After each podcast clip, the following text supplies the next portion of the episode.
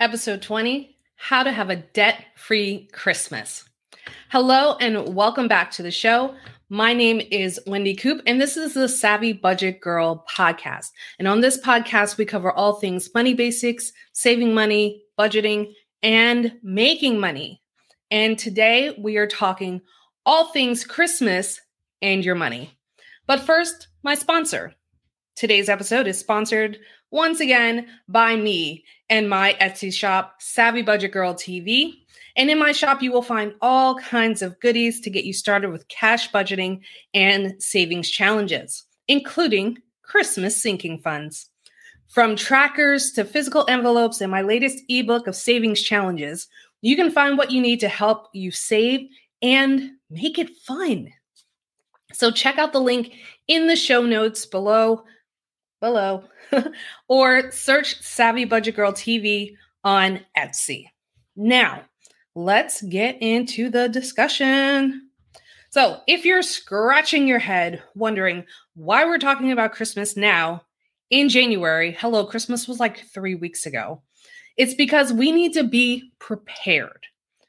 Regardless of your shopping strategy, and I'm talking and looking at you, all you last minute shoppers, okay? You still need to have the funds to cover your gift purchases. And it's not just gifts you have to be concerned about during the holiday season. Add in the costs of travel, dinners and other meals, holiday clothing, decorations, extra charitable giving. And you can see how easy it is to blow through a budget that's only concerned with gifts. And according to a USA Today article, the National Retail Federation conducted a survey of over 7,000 shoppers and found that although 43% of shoppers were going to use their debit cards, 38% were still going to use their credit cards. Why does that matter? Well, we're not an anti credit card channel. We're not an anti debt channel.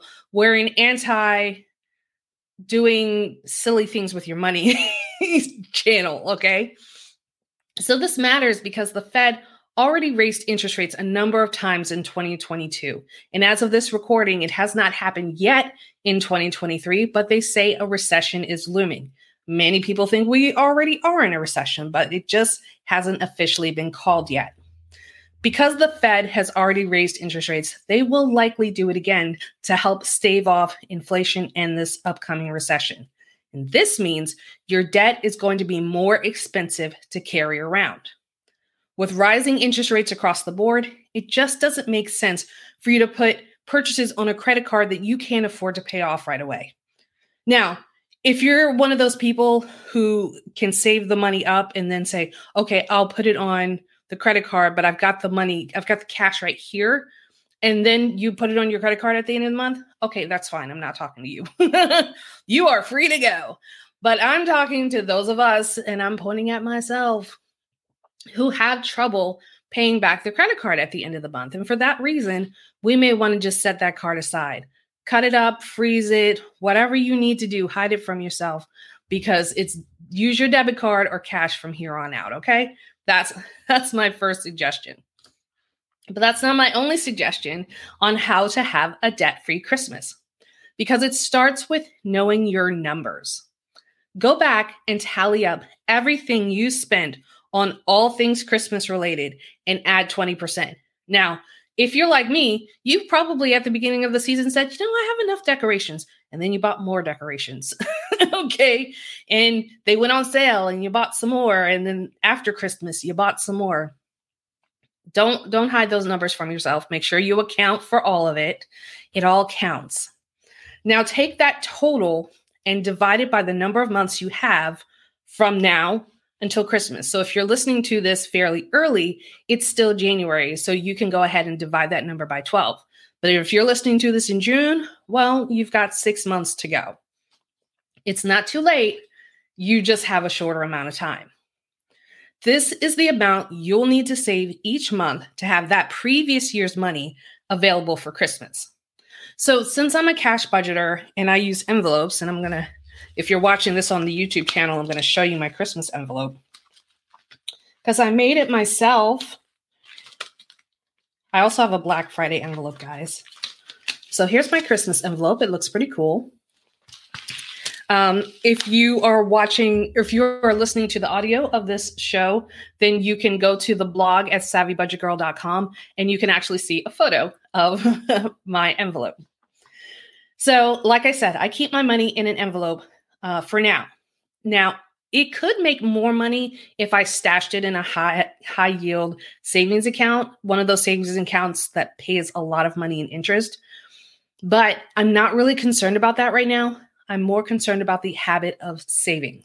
So once I feel like I've gotten the habit of savings down, then I can move that money to a high yield savings account and just have it sitting there. So when I'm ready for it um, around November and December, then I can go ahead and withdraw it knowing it's earned money just for sitting there. I know it's not earning money right now, but that's okay. So, when we sat down to decide the budget for Christmas 2023, we had to keep in mind both what we actually spent money on, including shipping gifts back to Baltimore, and what we didn't have the budget for at the time. So, accounting for inflation and giving ourselves a buffer, we decided on a $1,200 Christmas budget. This is actually about average for Americans. So, um, especially some of you with kids, so you know that this is not an insane amount to spend on Christmas. It's just kind of average. So with that number, I know we need to spend about we need to save $100 a month leading up until Christmas if we start saving in January. Of course, if you need less money, you'll only need to save less money per month. But the longer you have to save, the less you have to save each month, like I said. Also, you can put extra money from side hustles, bonuses, and raises towards savings goals like that to get it funded faster. Also, remember, this is a sinking fund, not a true savings account. That simply means the money in this fund, in this envelope, is designed to be spent and then replenished. Christmas is the same day every year. It's on the calendar. It is not a surprise. All we need to do is plan for it. So please don't let your Christmas fund become so sacred that you never use it for its purpose. Spend the money and don't feel bad. Another thing I want you to remember is that if you find yourself needing money for an emergency that goes above and beyond your current emergency fund, then don't feel bad about raiding your sinking funds envelopes. You, this is just it just might be necessary to keep you out of debt. Okay. So I would rather you raid the sinking funds envelope, pay cash, replenish the sinking funds, and then keep going rather than defaulting to debt. Again, we're not anti debt here, but debt has become so expensive for so many of us that we would just prefer you to try to cash flow things if you can. So, I also have some fun Christmas trackers in the Etsy shop. So, be sure to check them out. Trackers aren't required, but they could make saving all year a little bit more fun, especially if you have kids and they, they get to color in the little trees and the piggy banks and things like that.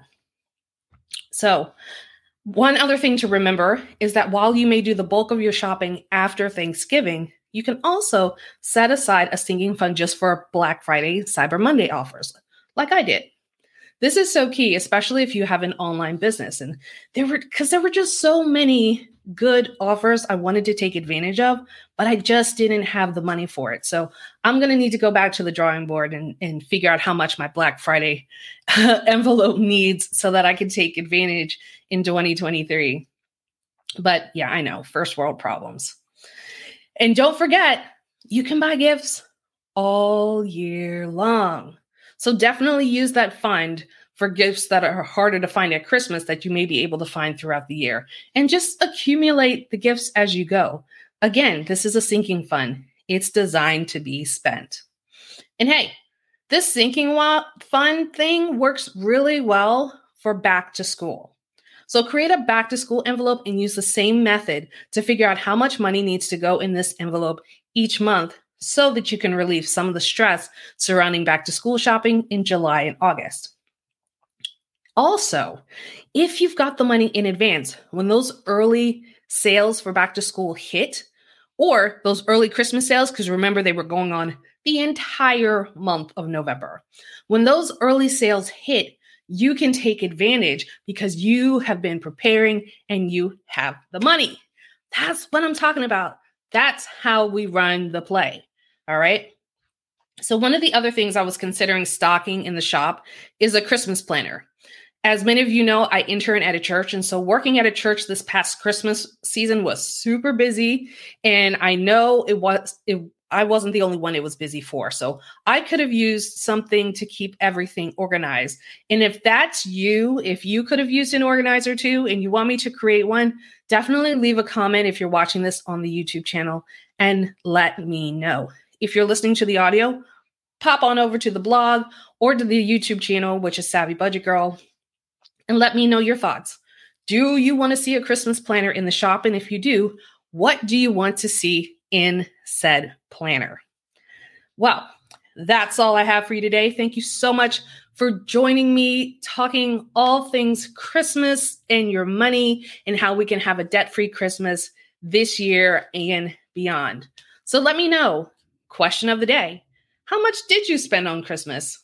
I don't need pictures of receipts, but feel free to tag me on Instagram at Savvy Budget Girl.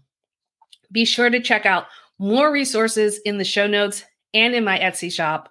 And I would love it if you followed the show on your favorite podcast app, subscribe to the channel on YouTube, and check out the blog at savvybudgetgirl.com.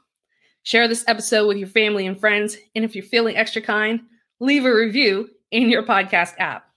All of this helps others find the show and allows me to serve more people. Have a great week, and I'll see you next time. Bye.